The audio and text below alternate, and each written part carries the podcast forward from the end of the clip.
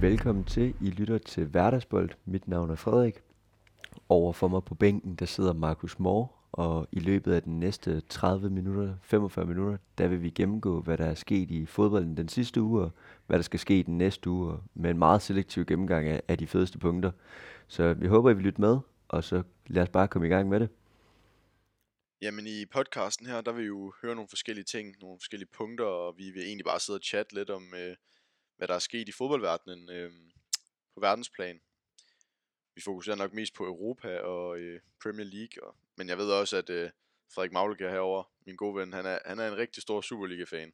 Så der kunne godt komme lidt Superliga-check, hvis det er det, man interesserer sig for. Helt sikkert. Det første, jeg faktisk har i dag, det er Agüero. Det er klart den, jeg synes, der er mest spændende her til sommer, faktisk med transfer rumors. Det er jo lige blevet rygtet, at han muligvis skal til Juventus. Men i virkeligheden, så tror jeg, at det ikke kun er Juventus, der er på banen. Jeg tror virkelig på, at Atletico Madrid godt kunne være et hold, der kunne snuppe ham. Især fordi, at Simeone har været ude at sige det her med, at når man kan få Suarez gratis på den her måde, jamen så har man stort potentiale for at få nogle virkelig gode strikere, som stadigvæk har mange gode år i sig. Han sagde også, at et ideelt angreb vil være Suarez og Ibrahimovic, som man jo så kan få via gratis. Det er rigtigt. Og der kan man så sige, at Agüero passer jo fint i den spillestilen. Han kender jo også Simeone fra tidligere, og han har jo også spillet i Madrid, og han er jo en rigtig farlig angriber i efteråret af sin karriere, og nu kan man så også få ham gratis her til sommer, når hans kontrakt løber ud. Så der er helt sikkert altså en mulighed der, synes jeg. Og jeg tror også, han vil passe bedre ind i Atletico Madrid under Simeone, end han vil i Juventus. Jamen det tror jeg faktisk godt, du har ret i. Altså nu sidder jeg jo lidt og tænker på de her skader, som Agüero har været meget ramt af i de sidste års tid. Der sidder jeg jo og tænker lidt, kunne MLS være et move for ham nu, eller har han stadig nogle gode år tilbage i den spanske liga eventuelt, eller Juve? Altså, man kan sige, MLS er jo sådan set heller ikke dumt, som jeg også ved, du følger meget med i Inter Milan, eller Inter Miami, undskyld. Det er jo også en mulighed for ham, kan man sige. Der passer det nok bedre med de skader her, og Higuaín allerede angriber der, så kunne han komme tilbage med sin landsholdskammerat. Så det kunne i hvert fald godt blive et problem for ham, at han ikke har scoret et mål i over et år i Premier League på grund af skader og så videre.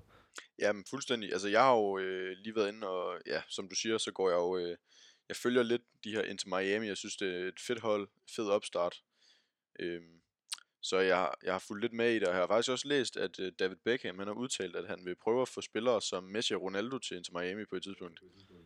Ja, det vil jeg gerne se. Ja, men det vil jeg også gerne se, nemlig. Det tror jeg ikke lige bliver en mulighed lige pt. Men i hvert fald spiller den kaliber. Altså selvfølgelig skal det være i slutningen af deres karriere, tænker jeg, at han mener. Ikke i deres prime. Der bliver det måske lidt. Der tror jeg ikke, at de fleste spillere vil gide at spille i MLS. Men, det bliver svært. Apropos transfers, Haaland, hvor skal han hen? Jamen, det er jo Haaland, det er en kæmpe saga jo. Altså, hvem fanden snupper Haaland? Hvem gør det? Det er nok det største spørgsmål inden for fodboldverdenen, sammen med Mbappe eventuelt. Jeg tror ikke, Mbappe han skifter, hvis jeg skal være helt ærlig. Jeg tror, han ender med at blive i PSG noget tid endnu. Jeg tror, der er 2 årsager til det. For det første, så vil PSG rigtig gerne beholde ham, og for det andet, så er der ikke rigtig særlig mange klubber med corona, der egentlig har råd til at lægge pengene til ham. Der er Haaland jo en del billigere på grund af den her købsklausul, der træder i kraft. Så jeg tror, det bliver bedre for dem, eller det bliver mere muligt at snuppe en Haaland. Og når man står mellem de 2 spillere, så er det meget svært at vælge, hvem man helst vil have. Ja, men også fordi, at jeg tror, at Dortmund for Haaland, det er sådan et springbræt for det næste step i hans karriere. Jeg tror ikke, Dortmund det er stedet, han vil spille hele sin karriere overhovedet. Helt sikkert. Altså nu er jeg jo United-fan, og jeg er jo også lidt kæk, har taget United-trøjen på efter et kæmpe brag i weekenden, hvor vi smadrede Manchester City 2-0 på udebane, og stoppede deres potentielle verdensrekord med 26 wins, eller hvad det var i streg, de havde. 21 wins, tror jeg.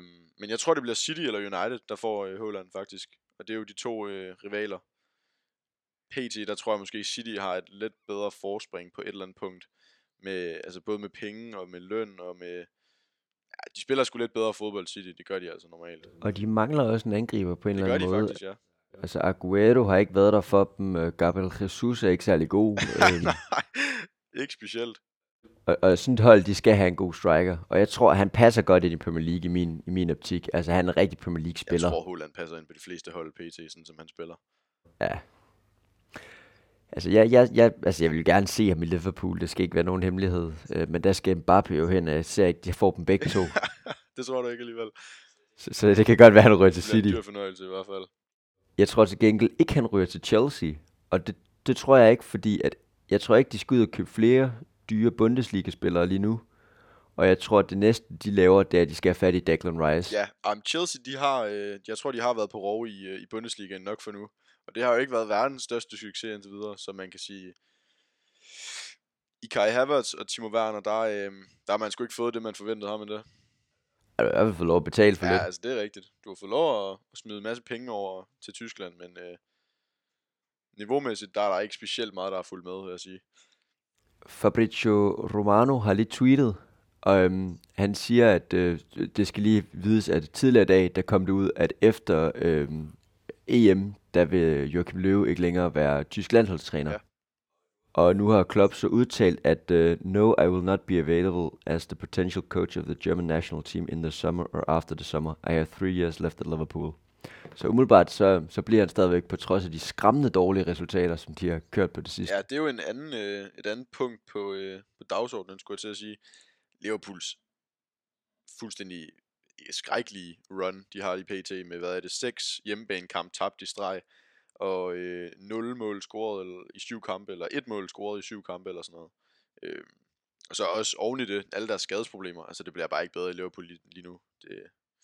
Det ser sort ud. Jeg har det svært med den, fordi at jeg har jo i lang tid gerne vil forsvare Klopp. Han er i min optik en af de bedste trænere, du kan finde lige nu, og Liverpool-mandskabet er også rigtig, rigtig godt og så videre. Og det er også synd for dem, at de har fået de her skader, og de ikke har kunne spille med forsvaret, som de gerne vil, og så er det midtbanen, det går ud over, og det ved jeg godt alt det. Men de her resultater nu er det altså nået til et punkt, hvor det simpelthen er pinligt. Ja, altså jeg vil sige, nu sad jeg selv og så den her... Liverpool-Fulham-kamp på Anfield. Ikke på Anfield. Jeg så den dog i tv'et. Men det er ikke engang... Altså, jeg synes mere, det er måden, de taber på. Det er ikke det der med skader mere. Altså jo, det er det jo selvfølgelig også. Spiller jo selvfølgelig en part i det. Men det er måden, de taber på. Altså, der er ingen passion. Men det er jo klart, når man stiller med Nathaniel Phillips og Reece Williams i forsvaret. Ja, det er ikke det stærkeste center-half... Han er den dårligste fodboldspiller, jeg nogensinde har set, Nathaniel Phillips. Han var ikke kommet på holdet i Silkeborgs U21, det er helt sikkert.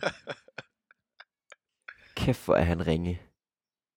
Ja, der er et niveau op til Van Dijk i hvert fald, vil jeg sige. Det siger du ikke. Men det var også synd for ham. Prøv at overveje, at jeg skulle tage hans plads. Ej, den er også svært for sådan en ung gut, der i forvejen ikke er specielt god. Og det værste der, han så ung er han ikke engang, tror jeg. Er han ikke 24? Jo, det er Reece Williams, der er den unge. Han er ung. Men er igen... Altså, du finder de der megatalenter rundt omkring, hvor man ser de der 16-årige, der bare er vanvittige, og så ser man Reece Williams som et ungt talent. Altså, han er 20, han er jo ikke, fordi han er gammel eller noget, men han er heller ikke sådan the next big thing, tror jeg. Nej, det tror jeg. Så god er det heller ikke. Nathaniel Phillips er 23. Det eneste positive ved Fulham-kampen, det er vores gode ven og ven af programmet, Josh Marcher. Han fik spilletid, han startede inden. Josh Marcher, ja. Sunderland. Ven af programmet næsten. Tæt på. Jeg vil sige, og det er jo et lille shout-out til Sunderland der, det ved jeg, du følger meget i, Frederik. Meget med i. Du elsker Sunderland. Og jeg har også selv set serien på Netflix faktisk, Sunderland til dig. Kæmpe shout-out herfra. Kæmpe, altså desværre ikke sponsoreret, men altså, hvis I har lidt tid derude nu her i corona, gå ind og se Sunderland. Som I har tid. Og det har I. Men du skal lige høre podcastet først. Men når du har hørt det, så gå ind og så se Sunderland til dig. Det er vanvittigt. Det fortæller virkelig om den passion, der er for fodbold i England, og hvordan det virkelig er. Den er voldsom.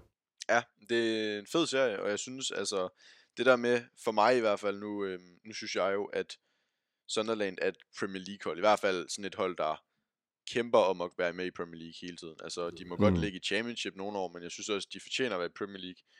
Men det gør de ikke lige pt, synes jeg. Efter jeg har set den serie der også. Altså, man har sgu lidt ondt af dem, har man ikke det? Og det har man. De havde rigtigt, at de er stadigvæk ikke sikret at rykke op endnu. De ligger 4. pladsen i League One nu, og de har spillet ret godt lige for tiden. De kunne godt komme op i Championship, men det der Premier League, det kommer til at tage 5 år eller sådan noget, for de kommer op i nærheden af det. det skal de ikke bekymre sig om. Lige hvad var det? Har de fået nye ejere også, eller hvad var det?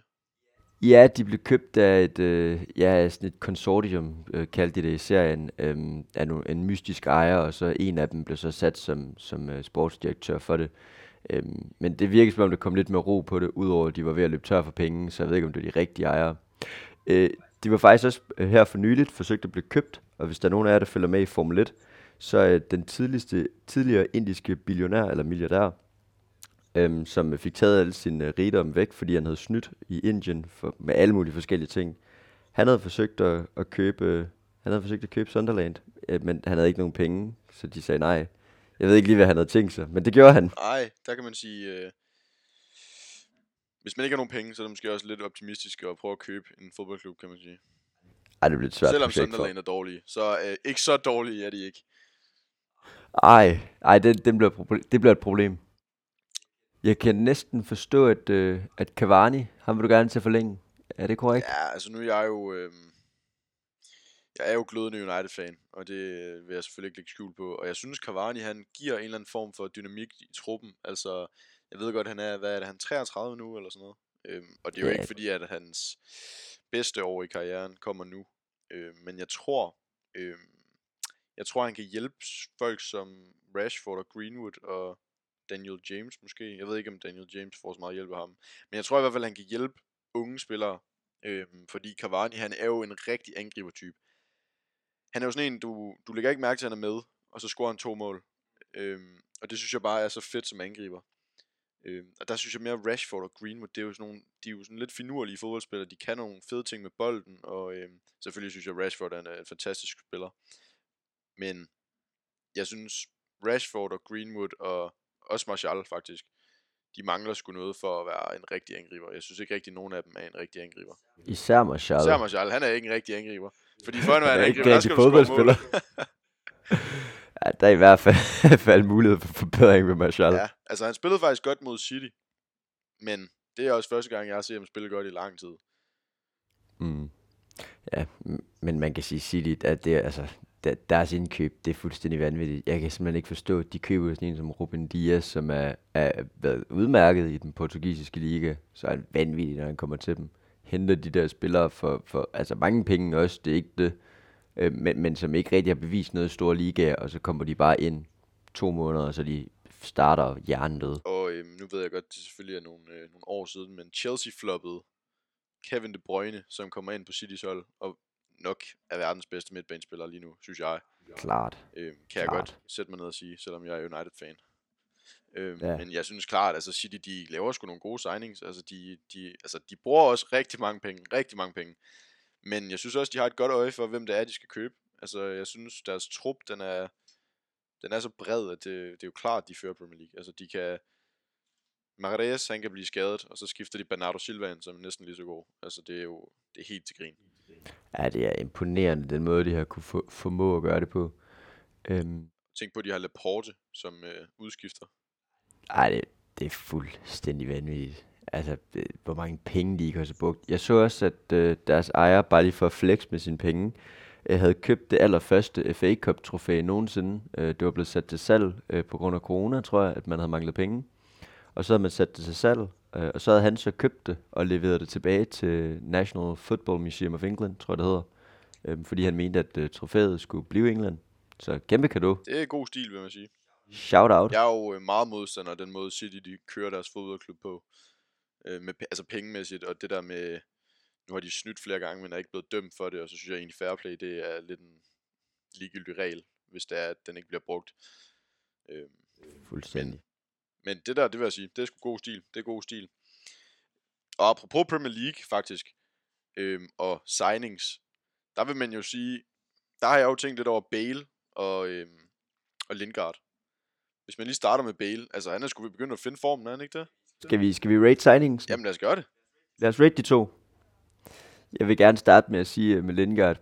At få ham på lån, og højst sandsynligt, og den caller nu, de køber ham, når det er færdigt, fordi han kommer alligevel ikke til at spille United, uanset hvor godt han spiller her. Når han kommer til at skifte permanent til West Ham, hold kæft, det er et godt scoop at få ham, for de får ham til ingen penge, garanteret også, og de får maksimalt ud af ham. altså, han har virkelig løftet deres hold, fordi han har været det der springbræt, de har manglet offensivt til at få det hele til at linke sammen. Det er kongesigning, synes jeg. Ja, men jeg synes virkelig, Lingard, det har været en... Altså, man kan selvfølgelig altid sidde og sige det nu. Inden de signede ham, der sad jeg lidt og tænkte, at det var en lidt underlig signing, også fordi han har ikke spillet i United de sidste år eller halvandet. Og når han så har spillet, så har han været dårlig, og...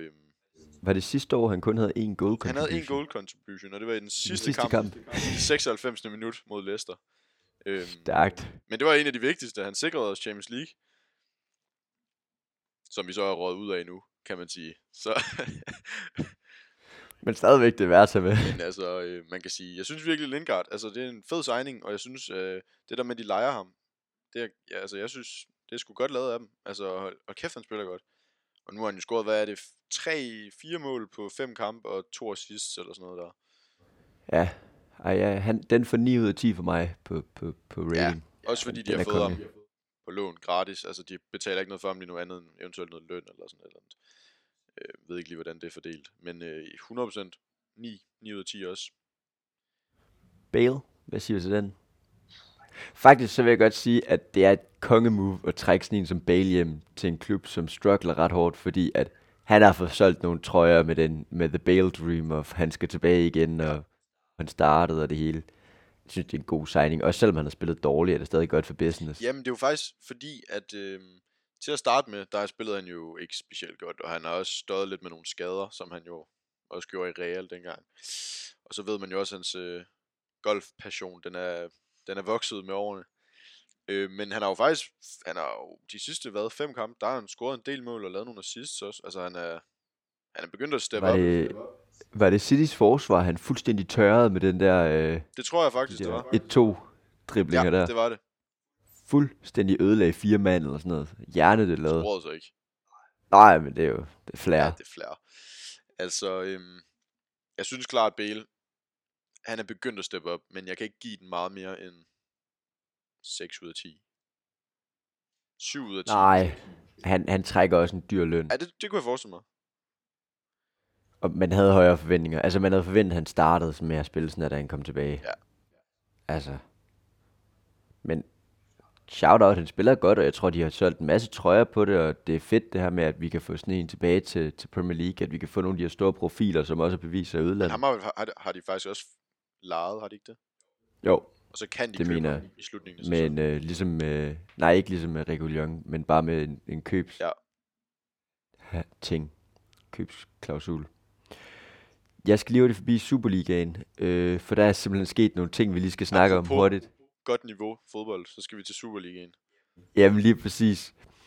Det er fuldstændig, altså det er fuldstændig vendt om det hele lige nu. Det giver ikke nogen mening længere.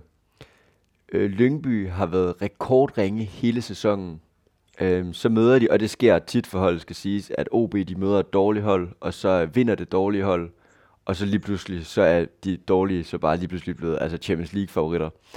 Lyngby havde rekordlavt med point, da vi så kom til på den anden side af vinterpausen.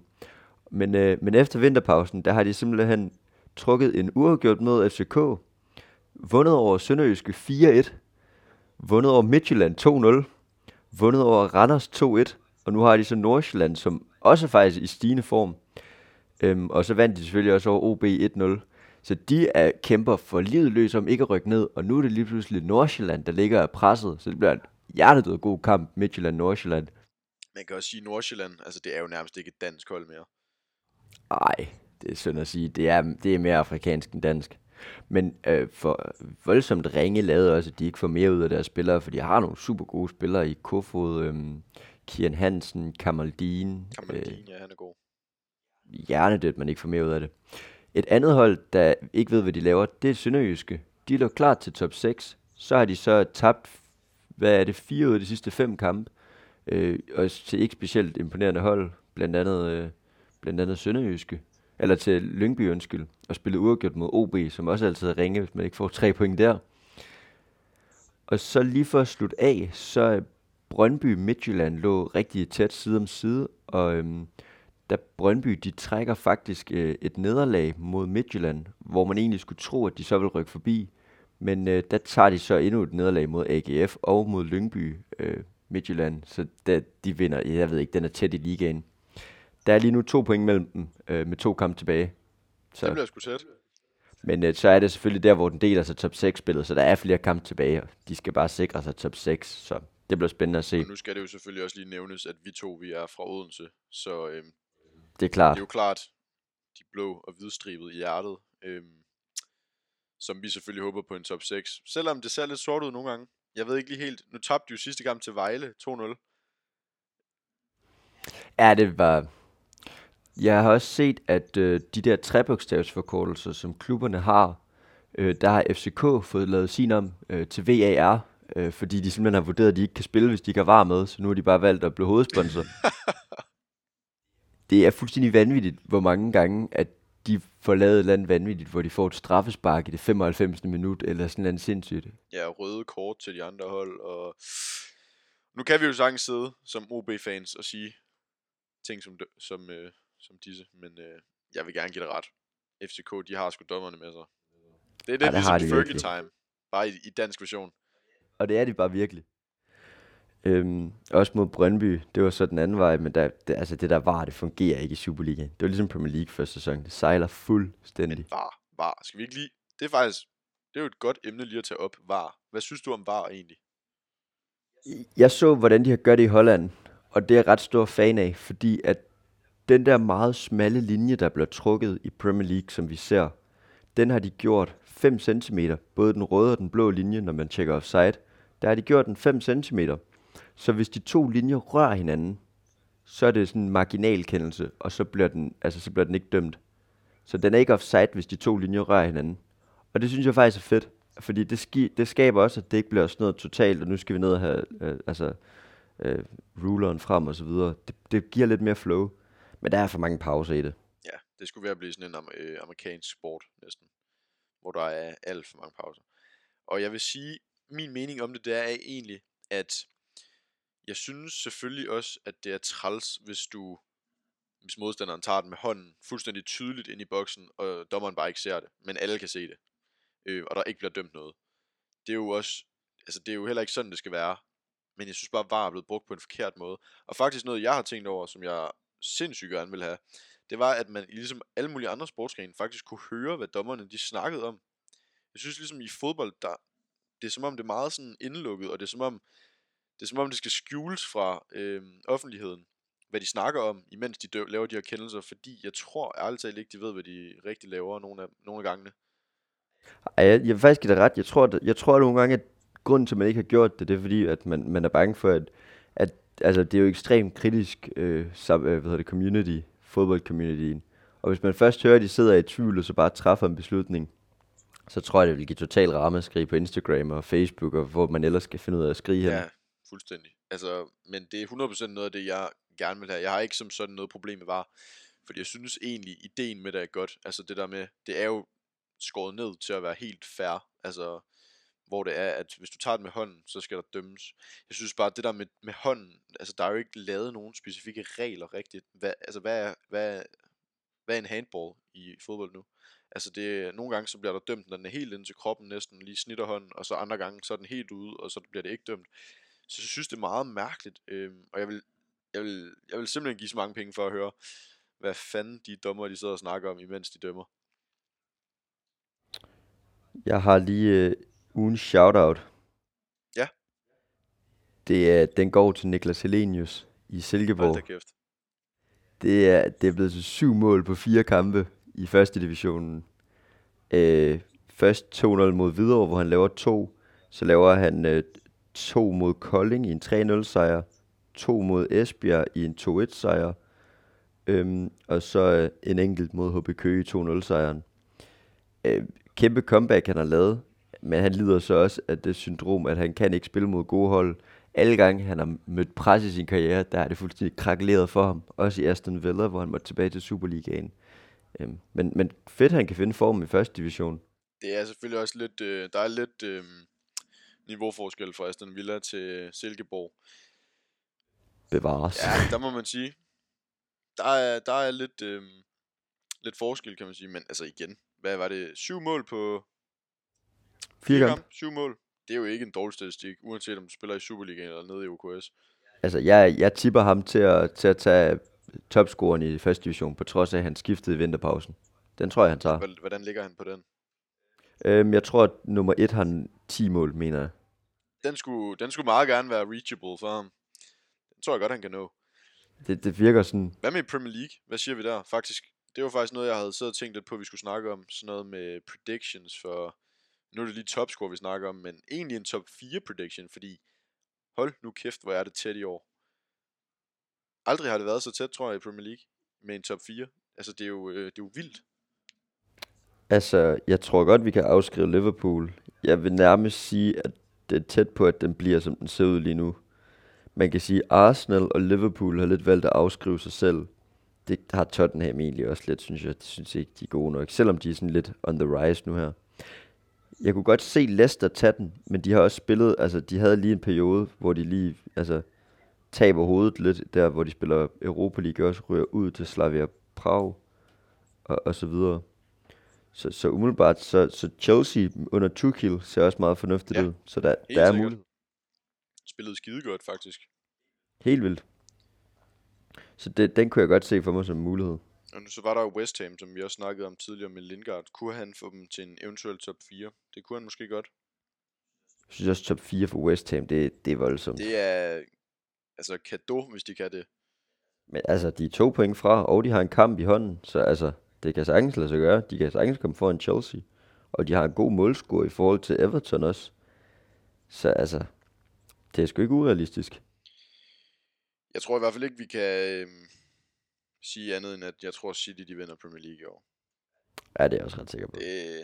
Nu ved jeg godt, de tabte til United. Det er jeg super stolt af. Men jeg tror Premier League, den går sgu til City i år. United, de har ikke været så gode faktisk. Udover den City-sejr der, så har de faktisk ikke været så gode på det sidste. Så om det er en sikker nummer 2, det er det jo overhovedet ikke. Og Leicester har heller ikke været specielt gode. Nej, altså alle holdene startede egentlig rigtig godt ud. Men de er alle sammen tabt det lidt undervejs. Tottenham og Everton tabte lidt før de andre, og de andre de kom dårligere fra start, og så har pushet lidt op. Men altså, det er fandme tæt. Det er også tæt med topscoren, synes jeg. Ja, hvordan er det, den ligger lige nu? Det er Salah med 17, Kane med 16 og Fernandes med 16. Det er faktisk vildt. Der vil jeg jo igen praise min favorite midfielder. 16 mål som offensiv midtbanespiller. Jeg ved godt, han tager straffespark, og vi har fået en del. Ja, det siger du ikke. Det er da godt gået, synes jeg. Også fordi han ligger ret højt på assistlisten også, tror jeg. Ja, men jo. Han ligger nummer 2, men delt. Okay. Men dem, han ligger delt med, har han bare ikke noget på, hvis man kigger niveaumæssigt. Han ligger delt med De Bruyne og Jack Grealish. Okay. Der synes jeg ikke rigtig, at Fernandes kan compare med de andre. Jack Grealish jo nok er den mest talentfulde fodboldspiller i europæisk fodbold lige for tiden. Det største talent. Jeg kører ham til den nye Messi. Eventuelt Ballon d'Or til ham faktisk. Ham og Mason Mount, det bliver Messi og Ronaldo for EM. Så er det sagt. Så er afløserne klar i hvert fald. Til når Messi og Ronaldo de skifter til Inter Miami. Så er det ligesom lagt, ikke? Men en anden ting. Arsenal på 10. Liverpool på 8. Tottenham på 7. Og vi er altså på den 9. marts i dag. Det er godt nok mange år siden, at så gode hold ligger så langt nede i tabellen på det her tidspunkt i sæsonen. Ej, det er jo ikke et nyt sejn for Arsenal at være uden for top 6. Nej, men nede altså... på 10'eren, det er godt nok... det er voldsomt. Også fordi, de har jo 11-12. De har simpelthen 15 point op til top 4. Altså, det er jo et kæmpe spring. De har jo også reddet Champions League jo.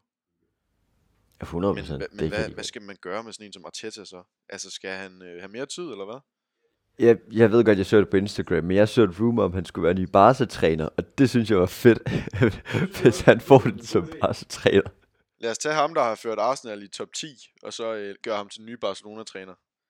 Men igen, det kan ikke gå meget værre for Barca. Hold kæft, de er dårlige. Ja, og dog, de er ved at lave comeback næsten. Ja, men de har så mange problemer. De bruger ikke Coutinho resten af sæsonen, fordi de ikke har råd til at betale de 5 millioner, de skylder Liverpool, hvis de, ja, deres gæld, det de bruger ham. Deres gæld, den er ikke skidegod lige pt.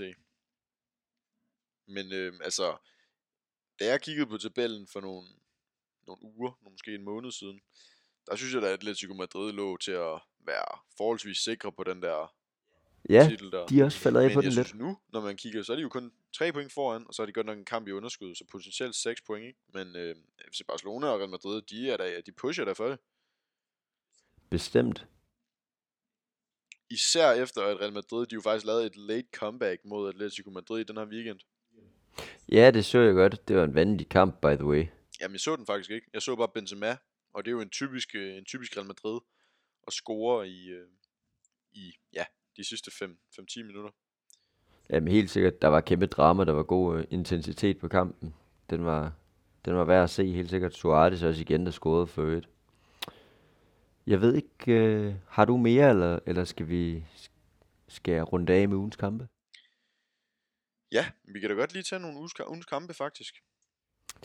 Ja, jamen den første og en af de allerbedste kampe, der kommer den her uge, og den kommer så godt nok i dag, så jeg håber, vi kan nå at få det op, inden kampen begynder, men Juve Porto, 2-1 til Porto i første kamp, nu er det i Torino.